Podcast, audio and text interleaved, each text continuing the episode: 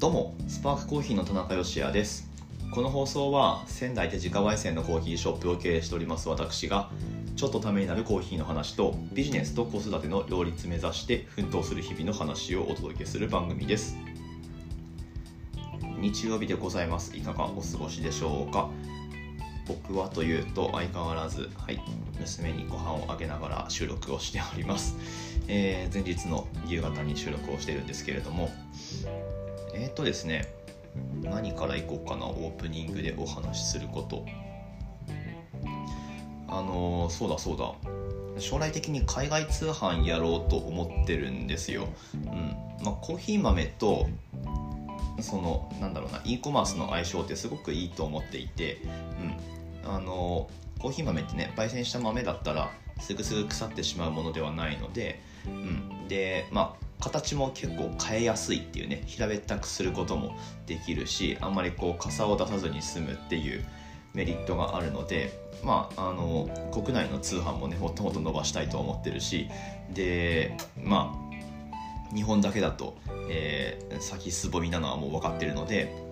世界市場っていうのも視野に入れていきたいなと思ってるんですがあの輸送費ってなんかどうなってるんですかね？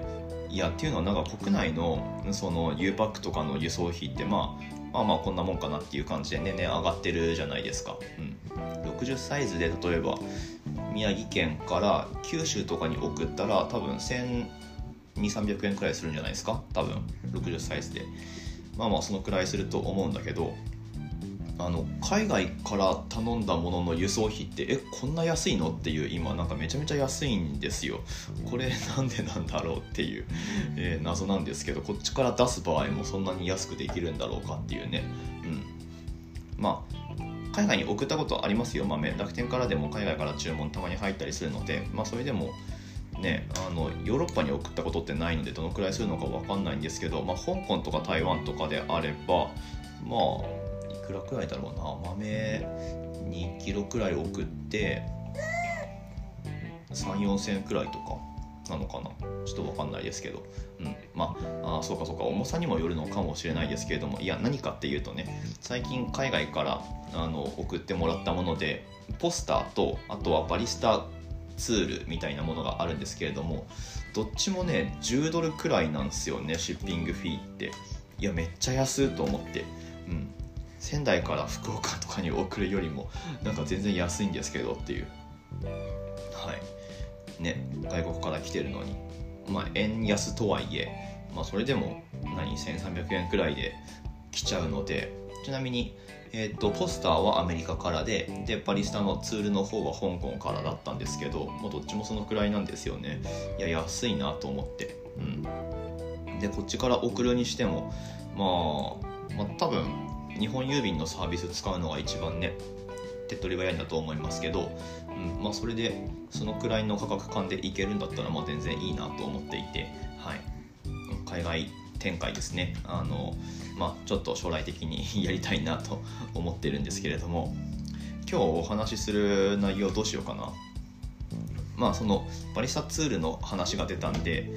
エスプレッソ抽出に使う時のなんか道具みたいなえそれの変遷みたいなお話にしてみましょうか。はい。今もう完全になんか思いつきでいこうとしてますけどどんな感じになるんでしょうか。ぜひ最後までお付き合いください。日曜日の配信としてふさわしいのかどうかわかんないですけど多分ねマニアックになると思う。えー、まあまああの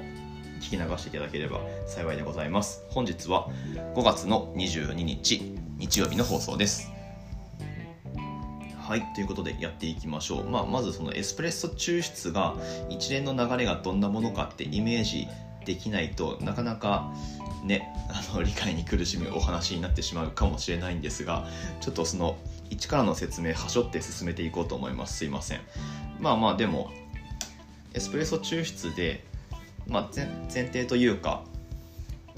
あの必ず必要なものってグラインダーとあとはエスプレッソマシンですよねもちろん、うん、エスプレッソ用に細かく豆を引くことができるグラインダーで、え引いた粉をどうにかそのエスプレッソマシンについてるポルタフィルターと呼ばれる、えー、部分というかあの道具があります。でそのポルタフィルターの中にある粉が入る部分ですね。バスケットって言いますけれどもそのバスケットの部分に細かくひいた粉を何らかの方法で入れてでただその細かくひいた粉を入れただけだと今度エスプレッソマシンにはめた時に、えー、お湯が圧力とともに粉に触れることになるんですね。でその時に、えーま、何もせずにバスケットにただ入れただけの状態でマシンにセットしてしまうといわばそのふわふわの状態でマシンにセットするとお湯がなんていうかこう粉の層を穴を掘るようにして通り抜けていってでうまくエスプレッソの抽出はできないんですよ。なのでその圧に負けないように押し固める必要があってその時に、えー、使う道具をタンパーと言いまして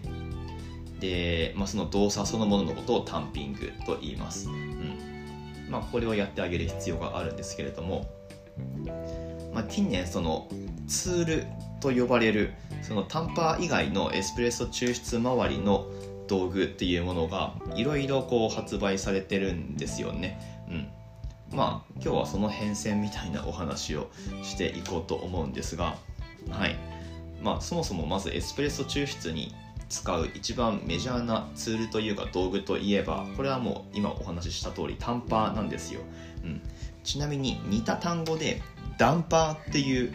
あのコーヒー絡みの用語があるんですけれどもダンパーってその濁点つけちゃうとこれは全く違うものを指してしまうので注意が必要です。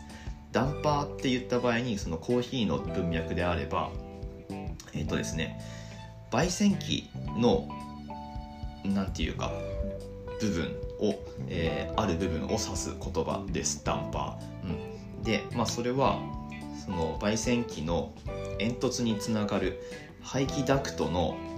何、えー、て言えばいいかな。その排気の通り道を狭めたり広げたりする調整弁のことをダンパーって言うんです、うん。まあ、焙煎中に、えー、動かしたりあるいは、まあ、僕はあんま使わないですけど。はい。まあそういう部分があるんですけどすごい紛らわしいのでなんかタンパーとダンパーですね。あのエスプレッソに使う方は濁点がつきません。タンパーです。タンプで押し固めるっていうね、えー、英単語なんだと思いますけどまあまああのそういう違いがありますよと。はい。これはちょっと横道にそれました。はい。でまあタンパーなんですよ。でこのまずはね、うんと、確か2000年代の中盤くらいからまあタンパータンパーってまあ昔は昔はっていうかそもそもエスプレッソグラインダーについてたんですよね、うん、僕その時代あんまり知らないんだけどあの多分イタリアンバールすごいクラシックなイタリアンバールとかではエスプレッソグラインダーでしかもあのドサーって言って今は大体、えドサーレスのグラインダーがメインストリームになってると思いますけどエスプレッソ用に細かくひいた粉を一旦こうなんていうか溜めておくチャンバーみたいな、えー、部屋がありましてでその部屋からレバーをガシャって1回引くと、まあ、一定のグラムの粉が落ちるっていうそういう仕組みをしてるんですよ。クラシックなエスプレッソグラインダーって、うん、で1回ないしは2回カシャカシャって引いてバスケットの中に粉を落としてでそのチャンバーの辺りから出ているその、まあ、それがタンパーなんですけどタンピングするための部分ですね。あのバスケットの形に丸くなっていてでそこに下から上にあてがってこう押し込む形でタンピングをするんですよ。うん、まあもともとはそういう感じです。でなんかいつの頃から別れたのか分かんないですけど もともと別れてたのかどうかちょっとその辺僕時代をその辺生きてないので分かんないですがまあまああのマシン一体型のタンパーじゃなくってなんか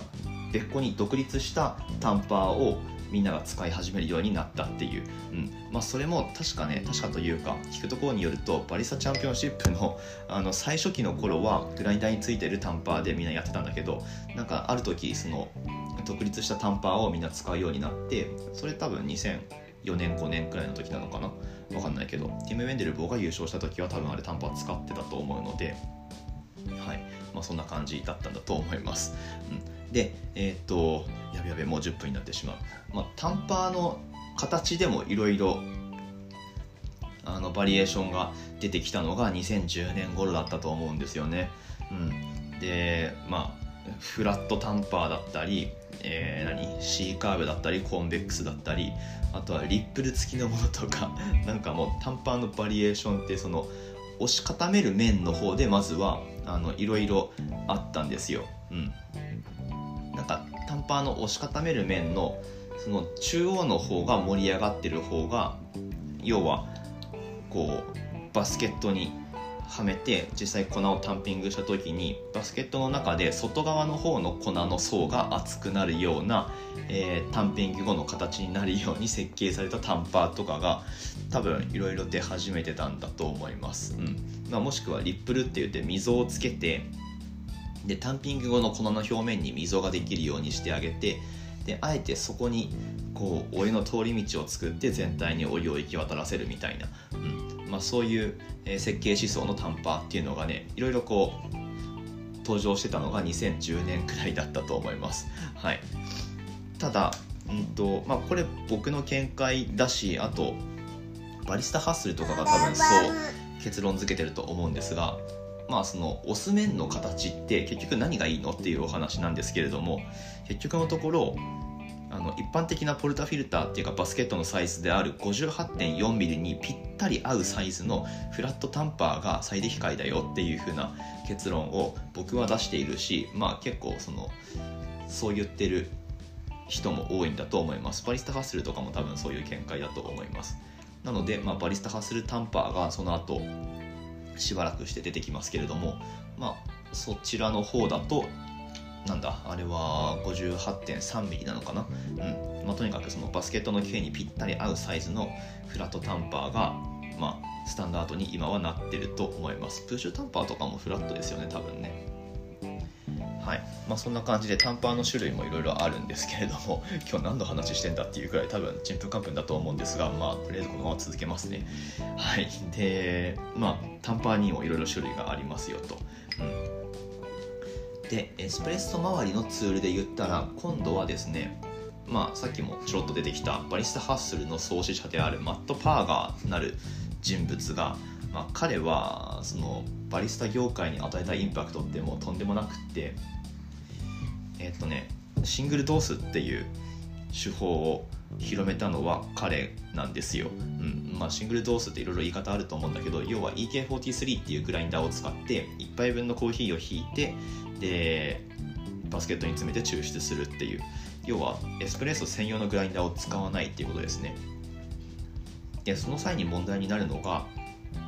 そのエスプレッソ用じゃないグラインダーからひいた粉を一旦その何か別のなんだろうステンレスのカップか何かに受けてでそれをバスケットに詰めるわけなんですけどその時になんかスムーズに豆を粉をこぼさずにバスケットに詰めるための道具っていうのが必要になってきます。はい。これめっちゃイメージしづらいと思うんだけど。うん。マット・バーガーのね競技動画見てもらうと分かると思うんですがまあその際に使うのが、まあ、上語みたいなものをまあ、最初マットは使ってたんですよね。今もかな？分かんないけど。でそれはまあいろいろ呼び方あると思うんですけどジャムファンネルって呼ばれてるものでもともとコーヒー用の器具じゃないんですよ、うん。まあ、その名の通りなんかジャム作った時にジャム瓶にその出来上が出来上がったやつを移すための造語みたいな感じで、えー、売られていて当時そのマット・パーガーが WBC の練習とかしてた時に、えっと、彼の本拠地であるセントアリっていうねメルボルンのコーヒーショップがありますけどなんかその近くにあったキッチン用品店みたいなところにおちょうどいいのあるじゃんっつって、えー、見つけて使ったらハマりが良かったっていう、まあ、そういうことらしいんですけど。はい。まあ、そういうジャムファンネルっていうものを使って豆をこぼさないようにバスケットに入れるっていう、まああのー、そういうものですね。でそれに類似したやつでまあ、とにかくバスケットに粉をこぼさずに入れるためのものっていうのが、えー、ツールとして今度はいろいろ発売されてくるようになります。で有名どころだとうんとあれは後忘れした。メーカーが日本にあるメーカーでウェーバーダグラス・ウェーバーっていう元アップルのエンジニアがやってるえっとまあコーヒーに関するツールのメーカーがあるんですけれどもそこが出しているあれはね何て言うんだっけブラインドシェーカーか、うん、ブラインドシェーカーっていう、えー、ものがありましてこれ口で説明するのはなんかもはや不可能だな。めちゃくちゃ分かりにくい構造をしてるので はい、えー、ちょっと割愛しますけれどもまあそういうとにかくシングルサーブあシングルドースか。EK43 で引いた粉を、まあ、どうにかバスケットに入れるためのツールっていうものが、えー、マットパーガー以降、まあ、ちょいちょい発売されてくるようになります。はい、で、えー、っとその後に来るのがディストリビューターですね。うん、これは、えー、っと豆の表面のボコボコを平らにならすためのものっていう、まあ、タンピングする前段階の、えー、状態を作るためのツールっていうものがこれは2015年の WBC ですね、えー、シアトル大会で優勝したサーシャ・セスティックが、えー、披露したことで一気に広まったでおなじみのツールなんですけれども、うん、なんか見た目はあの持ち手のないタンパーみたいなまこれまた別でプッシュタンパーっていうのがあるんですけど、うん、持ち手のないタンパーみたいな見た目をしているものでバスケットに乗せてくるくるくるっと回してあげると、えー、ボコボコだった粉の表面が鳴らされて平らになりますよっていう、まあ、そういうツールですね。うん、それが、えーとまあ、多分2016年以降、あの、広まるようになるんだと思います。で特にバリサチャンピオンシップとかにおいては、まあ、それがえー、なんだろうポイントを取るための助けになるのでみんなそのディストリビューターを使い出すっていうね、まあ、そういう現象が起こるわけです。うん、なんか競技会の動画とか見てるとタンピングする前にみんななんか乗せてくるくるくるってやってるじゃないですか。あれです。はい。なんか説明がどんどん雑になっていくけど。でまあディストリビューター使うとかあとは結構他にもいろいろあって、まあ、タンピングを自動化するためになんかオートタンパー。えっ、ー、とあれなんだっけ？パックパックプレスでいいのかな？はい。まあ、自動でタンピングしてくれる機械っていうのが出てきたりとかいろいろあるんですけどで今一番こうエスプレッソ周りのツール関係で話題になってるのがそうあの最近うちのお店にも香港から届いたでおなじみの、まあ、いわゆる WDT と呼ばれるものですね。Wise Distribution ツールと呼ばれるものです。はい。でこれはまあ、役割としてはそのバスケットに入れた粉の、まあ、ダマを取るためのものです。うん、で多分ね発祥はこれホームバリスタとかだと思うんですよね。うん、ホームバリスタの人がなんかその家庭でエスプレッソ引きした粉のダマが気になるんであの針金でできたクリップとかをこう曲げてでタンピングする前の粉をぐるぐるぐるぐるかき回して出玉を取っていくっていう、うんまあ、そういうところから着想を得てちゃんとプロ向けのツールとしてあの各社が作り始めたっていう、まあ、そういうことなんじゃないかなと僕は思ってますけれども、はい、実際これねあのまだちゃんと検証されてないのかもしれないですけど僕はこれいいんじゃないかなと思ってます、うん、ただタンピングする前の手数があのこれまで言ってきたツールをいろいろ挟むことによってどんどん増えていくので実際お店で活用できるかっていうと、まあ、忙しいお店とかだともしくは忙しい時間帯とかだとなかなか難しいのかなっていう気はしますけれどもはい。まああのまあ、家庭でやる分にはとかあとはチャンピオンシップにおいては、うん、その一杯入魂みたいなところがあるのでまあまあちょっとぐらいの、えー、時間がかかるのは別にいいんじゃないかなと個人的には思ってますけど、はい、まあね誰の役に立つんだっていうお話をダラダラとしてますけれどもそんな感じでいろいろこうエスプレッソ抽出に関するツールってここ10年くらいで出てきてるんですよ。うん、でそのツールを作る目的としてまあなんかツールによってはこれあんま意味ないんじゃないのって呼ばれてる言われてるものなんかも確かにあるんだが、まあ、多分ね作り手としてはもっとポジティブな味をたくさん出したいっていう、うんまあ、そういう狙いのもといろんなツールを作ってると思うんですよね。あとはまあ抽出の再現性を上げたいとかね、うん、あのそういう狙いがあると思うんです。うん、はい、クラシックエスプレッソはまあそれはそれでなんかもう確立されたものがあるし僕も実は結構好きだったりするんですけれどもその味わいもねロブスター入ったエスプレッソとかも割と好きだったりするんだけどまあいわばこのツールとかをいろいろ駆使して